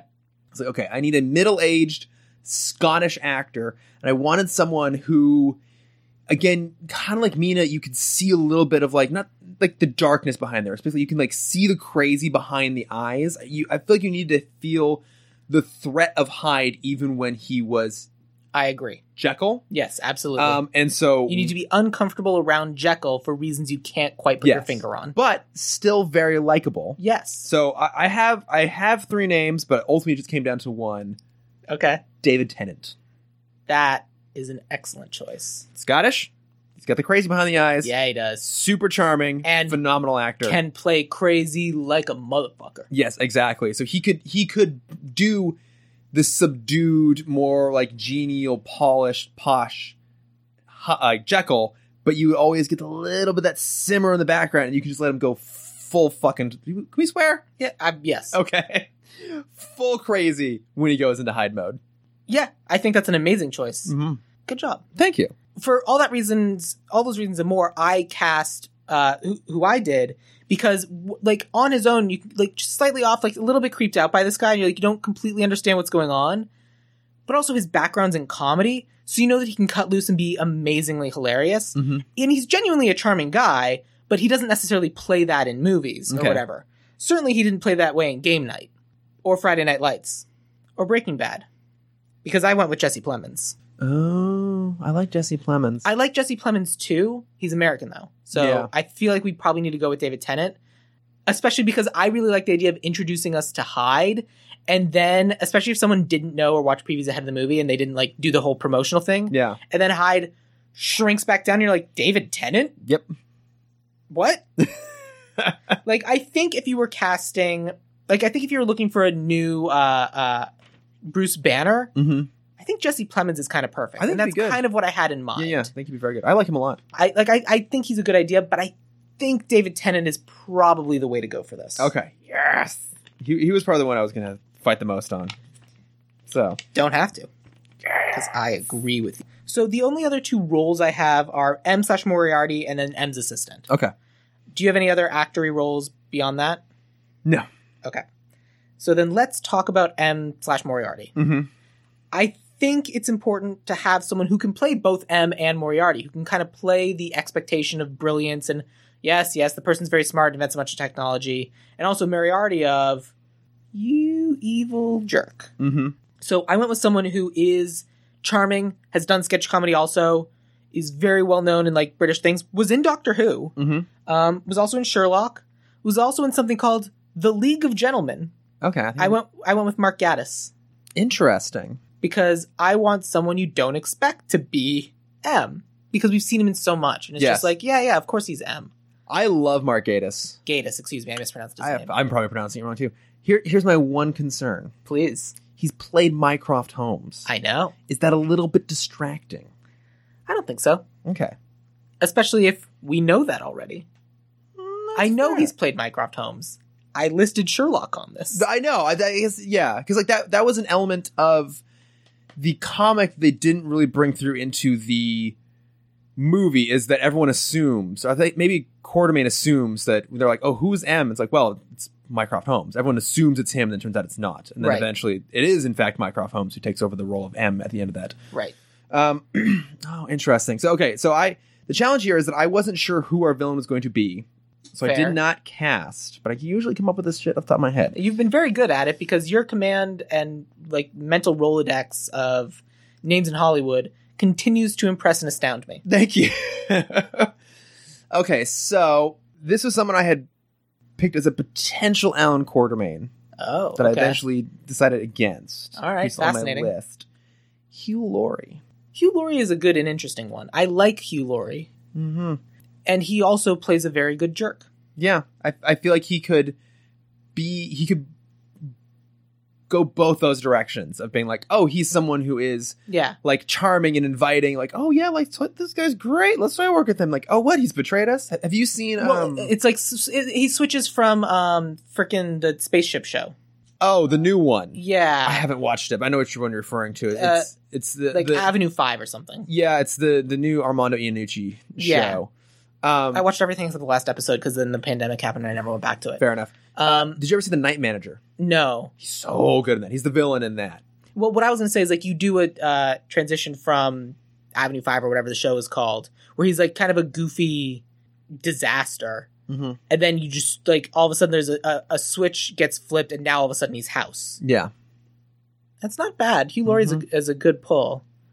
We'll come back to this because we'll see if uh, we have to come back to a couple of different things. Ma- Do we want to start though with Mycroft? Because I feel like he is he's not part of the team, so he is not Mycroft. Excuse me, M slash Moriarty. Do we just want to go ahead and wrap him up now because we have to get back into the team dynamic? We do. Here's the reason. I- I'll, here, here's the reason why I'm being kind of a little bit coy, and I I don't know why I'm being coy about this. I'm just gonna say part of the reason why I wanted it to be Mark Gatiss is Mhm. because I also made him my writer, Oh, okay. Oh, and part of me thinks it would be really funny on a meta level to have the person who's manipulating and pulling everyone's strings be literally the writer of the movie. that is kind of fun. And on a meta, like it has nothing to do. Like uh, the audience will never know, Yeah. but as a like I find it entertaining Mm-hmm. because he is a writer. Like he's been a writer on Doctor Who and like everything I listed, Yeah. he also wrote episodes of it. Yeah. Like the man is a writer and an actor. Like he's more a writer than an actor, Sure. even though we all know him as an actor. Yeah. And because he's worked on like comedy different things and Sherlock and Doctor Who, I feel like adapting a comic book is up his alley. Mhm. And I thought it would be really funny to kind of like go both ways on this of having the guy manipulating everyone be the one manipulating everyone. Yeah. And I just thought it'd be funny. I don't know who you have for your writer, and that's certainly not a reason why we have to have him in both roles. We could certainly only have him in one or the other because I think Hugh Laurie is also excellent. Yeah. And I think that's great casting for M. But I think my idea is funny. That is funny. Yeah. But I'm but I'm I'm very open to being talked out of it. Okay. All right. Do you want to do your, do you You- wanna- you- now, tell me tell me Okay. now. Like you said, let's focus on M and Moriarty. Okay, Let's, let's do so- that now. I, I think for me, my problem. So I guess my problem with Gatus is kind of twofold. Please. One is I'm a little bit worried. I, I don't know how much we take this into consideration, how much we want to take this into consideration. I'm a little bit worried that this movie, if we were being realistic about it, would be very hard to get financed because there's really no big names in it. I don't know if we want That's to fact- true. We did replace Idris Elba. I don't know if we want to factor that in or not, right? Normally, no, I don't care. Okay. Normally, ideal remake presumably will get the money. Okay. So that was one of my concerns. But the other one is is still if I were watching this, I would find it very distracting to have a character who's very well known for playing a Sherlock Holmes character play another even more famous Sherlock Holmes And character. I think I think that's reasonable. I think that's Yeah. fair. I think that's a good reason to go with Hugh Laurie. Yeah, and I, I just I think I feel like a movie like this, oftentimes it hangs in the balance of how captivating is your villain. That's true as and well. Like I uh, mentioned earlier, I really think that's a huge part of the reason why that first Avengers movie was so successful is that Tom Hiddleston is so compelling. and I think you're probably right that Mark Gatiss can't go And to be fair, I haven't seen his comedy. I've only Mm-hmm. ever seen him playing repressed and British. Right. Which But- uh, is even playing. Right. Yeah. But and but that's exactly the problem we have with our villain in the movie now. Yeah. And I think casting someone like Hugh Laurie, who we know can go big and expressive and huge in so many different ways, I think that's a good reason to go with Hugh Laurie. Mhm. I'm still going to then fight for Mark Gatiss to write this. I'm actually 100% on board with you on that one. um, so. but I, I think you're probably right. Let's go with Hugh Laurie for M slash Moriarty. Okay. Yes. Which brings me to his assistant. hmm Which I did not cast. I did because I thought this would be funny. And also because I like the idea of we getting of us getting the guy at the beginning who's like, "Yes, of course, I'm British and you must serve the queen. Come back and help us." Mhm. Then being like the evil henchman at the end of the movie. Okay. Because I think those two should be the same. Oh. Sure. I don't want him to then be the invisible guy. That's dumb. Wasn't it? And I like the idea of it being this particular actor because it will be distracting. but also because I, I liked the idea of this character being in a subservient role. Now that said, he has played Sherlock Holmes before okay. in Enola Holmes. I went with Henry Cavill. He's also in The Tudors. I mean, look, I, I I love Henry Cavill. I think he is great in Enola Holmes. Mm-hmm. I guess now I'm just confused why the biggest actor in our movie is barely in it. Yeah, I know. It's funny. I like doing that sometimes. I think like way back, like in the first ten episodes, like in Clue, I think we cast The Rock and then immediately murder him.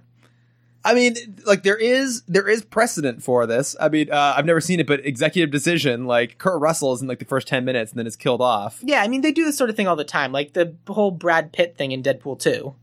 Yeah, That's not why I want to have this. I want to have this because I want to give Henry Cavill something to play with, where the entire franchise isn't resting on his shoulders. that's fair. Like even in Enola Holmes, he's Sherlock Holmes. Yeah, And everyone's going to say, "Well, we want the Henry Cavill Sherlock Holmes."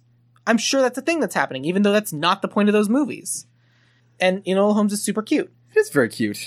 But Um, like I like the idea A because I wanted it to be cuz he can play super British because he's super British and a lot of people keep forgetting that he's British. Yeah, Um, and so like he can be that British guy at the beginning, going, "I'm a famous British guy here to recruit you to be uh, famous British people with me." Like, oh yeah, that makes sense. And then at the end, to have Superman Hulk out on crazy hide formula, that Not- could be kind of fun. that's not what we're doing.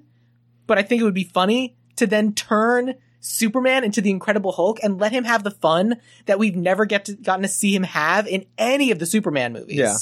I want to give Henry Cavill the expected role and then the role where he actually ge- actually gets to enjoy himself. All and right. that's why I thought it'd be fun to have him as the assistant. sure. Thank you. hmm And starring Henry Cavill and a character with no name. Correct. Uh, as the assistant. Um, which brings us back to Captain Nemo and Mina Harker. Mm-hmm. I would I would potentially go with your choice for Mina Harker and my choice for Captain Nemo, What was your choice for? Rahul Kohli. Oh, oh, you're. I see. I'm. i You would go the other way. I would go the other way. Okay. I, I, I, I, I do think it matters the age of the character. I think that's reasonable. That's fair. I'm happy Yeah. to go the other way. okay. Yeah, let's go the other way. Okay. Say the name of your Captain Nemo again. Yes, it was uh, Shah Rukh Khan. Cool. That is our whole cast, which brings us to writer and director, but I think Mark Gatiss, unless there's someone I'm- else you want to have. Hundred percent on board with that. Great. Which brings us to director. Mhm. Would you like me to go first or would you like to go, Go ahead. first? All right. So I'm anticipating you might have a better option for this. Okay. I kind of went with the expected choice because he's kind of done these big blockbuster superhero movies before Mm-hmm. and is British. He's done a lot of these. He did Kick Ass. He did I Kingsman. would say it's Matthew Vaughn. It's isn't it? Matthew Vaughn. It's Yeah. X Men First Class. Yeah. He produced like he was a producer first and then became a director. Yeah. He's kind of the expected choice. So I want you to dazzle me with the left field choice. Andy Circus. Done. Sold. I, you know, so Andy Circus, he. He is a director. He did a lot of the second unit stuff on, I think, The Hobbit, if not necessarily The Lord of the Rings. I think he Um, definitely did The Hobbit. I think he ended up getting second du- uh, assist uh, second director second unit duties on the first ones deeper into production. Okay, yeah, like yeah. I think he didn't start that way, but then like Maybe it the- became that way as in production the, got further the on. reshoot, something like that. Yeah, Yeah, yeah. Um, he did uh, Mowgli, which is the Netflix adaptation, of Which I didn't Jungle see. Cruise. I have not seen, but I've heard good things about it. Yeah. Um, he is doing the next Venom. Really? Yes. Which look, I did not like that first Venom. No, it's awful and I hate it. I have friends who love it because but they love it because it's a dumb they It's love bad. it because it's a it's a dumb rom-com. Yeah. And I get it. Yeah. But I like I, they it requires a level of just going along for the ride that in that movie I cannot do because it makes no sense and is stupid. I, I agree. So I and like the only reason I'm even like mildly curious about this next It's Venom because movie Andy is because Serkis. Andy Circus. Like he- he's just an interesting person. I think he's got a lot of talent. He's used to handling stuff of this caliber Yeah. and like this style and this genre. Um, and you know, and let's give him another movie to kind of put his stamp on. And just I love it. I love all of that, and Yeah. he would be able to do the mocap stuff for Hyde, very, like be able to direct the mocap stuff for Hyde very well. Yeah. and uh, all of the Frankenstein's, which Mhm. presumably will also have. s although I'd love it if they were practical, You can do some a combination. element of CGI. Yeah, Yeah. something build. I think Andy Serkis is an excellent choice for director. Great. That's our cast. Let me take you through the new League of Extraordinary Gentlemen. hmm Alan Quartermain is going to be Michael Dorn. Captain Nemo will be Shah Rukh Khan. Mina Harker will be Billy Piper. Rodney Skinner will be Tom Felton. Dorian Gray will be Roger John Page. hmm Tom, Saw- uh, Tom Sawyer will be replaced by Harriet Tubman, who will be replaced by Ida B. Wells, which will be played by Kirby Howell Baptiste. Jekyll and Hyde will be uh, portrayed by David Tennant. Moriarty will be Hugh Laurie. His assistant will be Henry Cavill, and I find that hilarious. All this will be written by Mark Gatiss and directed by Andy Serkis. Love it. That is our new League of Extraordinary Gentlemen. You I can love go it. see this? Yeah, I'd go see this. I think it'd be a lot of fun. I might be willing to brave a theater to go see this movie. Coming 2022. yes. Can we just not call this one LXG? What? That was the abbreviation for the first one. League of Ex- Extraordinary Gentlemen. That's terrible. Isn't but very 2003. It's extremely 2003. Yeah. Yeah, that's gross and bad. cool. All right. Thank you for joining me once again. Thank you for having me. This Yes. was super fun. Yeah, it's always fun recording podcasts where I can't see a clock uh, with you. So Oh, I do, yeah, yeah, I'm sure this was another two hour episode. Yeah, pretty much. Cool. This will be fun because I have to edit this real fast this week. Um, Oh, I'm so sorry. no, it's fine. It's, I've done the same to you, and Yeah. uh, I regret nothing. Um, so, Chris, plug time. Tell Yes. people what you would like them to do. Tell us about your social medias and then anything you want people to also listen to. Sure. So as I mentioned at the top of the show, I do have my podcast, Tim Talk, all about the DC animated universe and occasionally about other movies and things that come along. And you can find us at Tim Talk Pod on Facebook, Twitter, Instagram, and Gmail. And you can get the podcast wherever you get your podcast, including wherever you get this lovely podcast. Indeed. And then you can find me personally at Lordifer on Instagram. Cool. Yeah. That works. Uh, if you're interested in following me, I'm at Sam Gash, S A M G A S C H, on Twitter. Or you can follow the podcast at Ideal Remake on Twitter or Instagram. Or you can join us on Facebook, Ideal Remake or Ideal Remake Podcast. Ideal Remake this season is now part of the Dueling Genre Network. And if you're interested in getting a bunch of bonus content, not for Ideal Remake specifically, but for all the other podcasts and especially Patreon exclusive podcasts like Dueling Genre Tonight and uh, Breakdown of the Hobbit movies, and the good place and everything else, you can always become a subscriber of the Dueling Genre Patreon, which is super fun and super cheap for like a cus- cup. The cost of a cup of coffee a month, you can get like 200 podcast episodes. It's ridiculous. Oh, wow. But yeah, that is League of Extraordinary Gentlemen. So, Chris, is. we'll end with this. Mm-hmm. What's your favorite quote from the movie League of Extraordinary Gentlemen? Wrong Quartermain. Yeah, good. blam, blam, blam. Yeah. Perfect.